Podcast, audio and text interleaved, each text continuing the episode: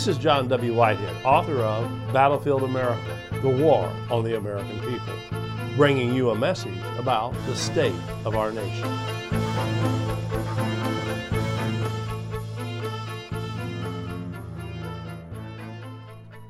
Marches, protests, boycotts, sit ins, these are nonviolent tactics that work and have done so in the past. Looting, vandalism, the destruction of public property, intimidation tactics aimed at eliminating anything that might cause offense. These tactics of mobs and bullies may work in the short term, but they will only give rise to greater injustices in the long term. As Martin Luther King warned, violence creates many more social problems than it solves.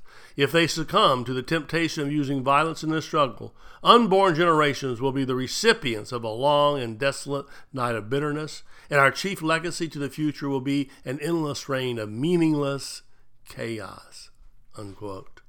George Floyd's death sparked the flame of outrage over racial injustice and police brutality. But political correctness is creating a raging inferno that threatens to engulf the nation. In Boston, racial justice activists beheaded a statue of Christopher Columbus. Protesters in Richmond, Virginia, used ropes to topple the city's Columbus statue, spray painted it, set it on fire, and tossed it into a lake.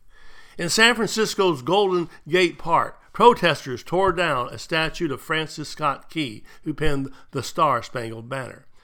Key was also a slave holding lawyer who tried to prosecute abolitionists vocally opposing slavery. Activists who object to Yale University being named after its founder, Elihu Yale, a slave trader, are lobbying to rename the school.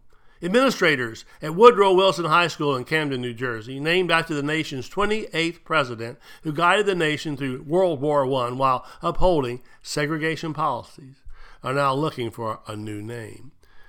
The distributors of Aunt Jemima pancake syrup, Uncle Ben's rice, and Miss Butterworth's syrup have announced plans to rebrand and rename their products in an effort to avoid perpetuating racist stereotypes. Not to be outdone, Breyers Ice Cream plans to retire the 99 year old name for its Eskimo pie frozen confections on a stick because Eskimo, quote unquote, has been denounced as a racist nomenclature used by colonizers to Arctic regions to refer to the Inuit and Yupik people. Quote unquote.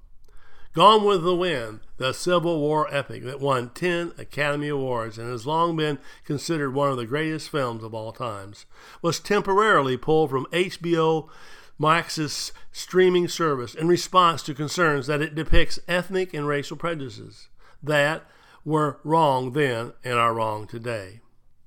Let me ask this question What is the end sum of all these actions? What started as a movement to denounce police brutality in the wake of George Floyd's death at the hands of police has become a free for all campaign to rid the country of any monument, literal or figuratively, to anyone who may have at any time in history expressed a racist thought, exhibited racist behavior, or existed within a so called racist society. The police state, believe it or not, has got us exactly where it wants us distracted, distraught, and divided. While protesters topple statues of men with racist past who are long dead, unarmed Americans continue to be killed by militarized police trained to shoot first and ask questions later. While activists use their collective might to pressure corporations to rebrand products in a more racially sensitive fashion, the American police state, aided and abetted by the corporate state, continues to disproportionately target blacks, Hispanics, and other minorities. And while politically correct censorship is attempting to sanitize the public sphere of words and images that denigrate minorities, it is not doing anything to rid hearts and minds of racism. Clearly, folks, what we need is more speech, more discourse, and a greater understanding of history and the evils perpetuated in the name of conquest, profit, and racial supremacy.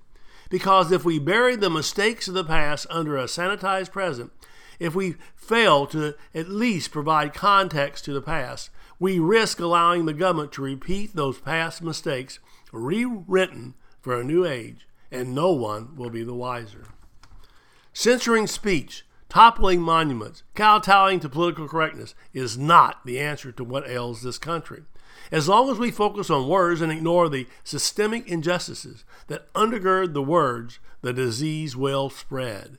As long as we continue to allow the most controversial issues of our day to serve as battlegrounds for those who claim to believe in freedom of speech, but only when it favors the views and positions they support, we will eventually lose. Silencing unpopular viewpoints with which the majority might disagree, whether it's by shouting them down, censoring them, muzzling them, or criminalizing them, only empowers the controllers of the deep state. As I make clear in my book, Battlefield America, The War on the American People, the police state could not ask for a better citizenry than one that carries out its own censorship. So, what can we do to end racial inequality, police brutality, and systemic injustice that does not involve sacrificing free speech on the altar of political correctness or adopting violent tactics? Stop tiptoeing around, easily offended or phrased to cause offense. Stop allowing the government and its architects to micromanage your life and curtail your freedoms. Stop being a pawn in someone else's game. Find your own voice. Give voice to your outrage. Speak truth to power nonviolently. And throughout all of this, love your enemies and put that love into action. That last point, to love your enemies, is the hardest of all. Yet it was the principle that Jesus Christ spoke of most often. This principle was also at the core of Martin Luther King Jr.'s efforts to combat racism and injustice. In fact, King delivered an entire sermon on what it means to love one's enemies, even when they continue to wrong you. Mind you, this was a man who, despite having faced down water cannons, police dogs, and police brutality, intimidation and prejudice, and assassination attempts, still insisted that mass nonviolent resistance based on the principle of love was his best weapon.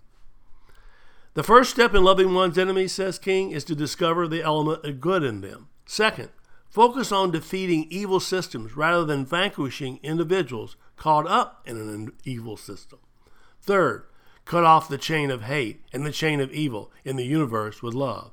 As King proclaimed, men must see that force begets force, hate begets hate, toughness begets toughness and it is all a descending spiral, ultimately ending in destruction for all and everybody. Finally, let me say this use love to redeem and transform those who would do you harm. Lastly, don't resort to violence, it only leads to more chaos and violence. The Rutherford Institute is doing its part to push back against the police state and make the government play by the rules of the Constitution. But we can't fight these battles alone. To join the resistance, visit our website at www.rutherford.org and check out our library of thought provoking commentaries, legal resources, and so much more.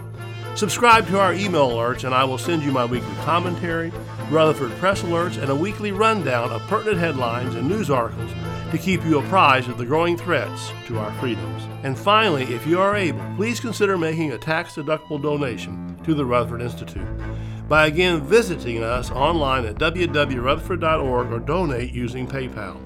Your donation allows the Rutherford Institute to push back against the government's power grabs, corruption, and ongoing assaults on the Constitution. Together, we can make America free again.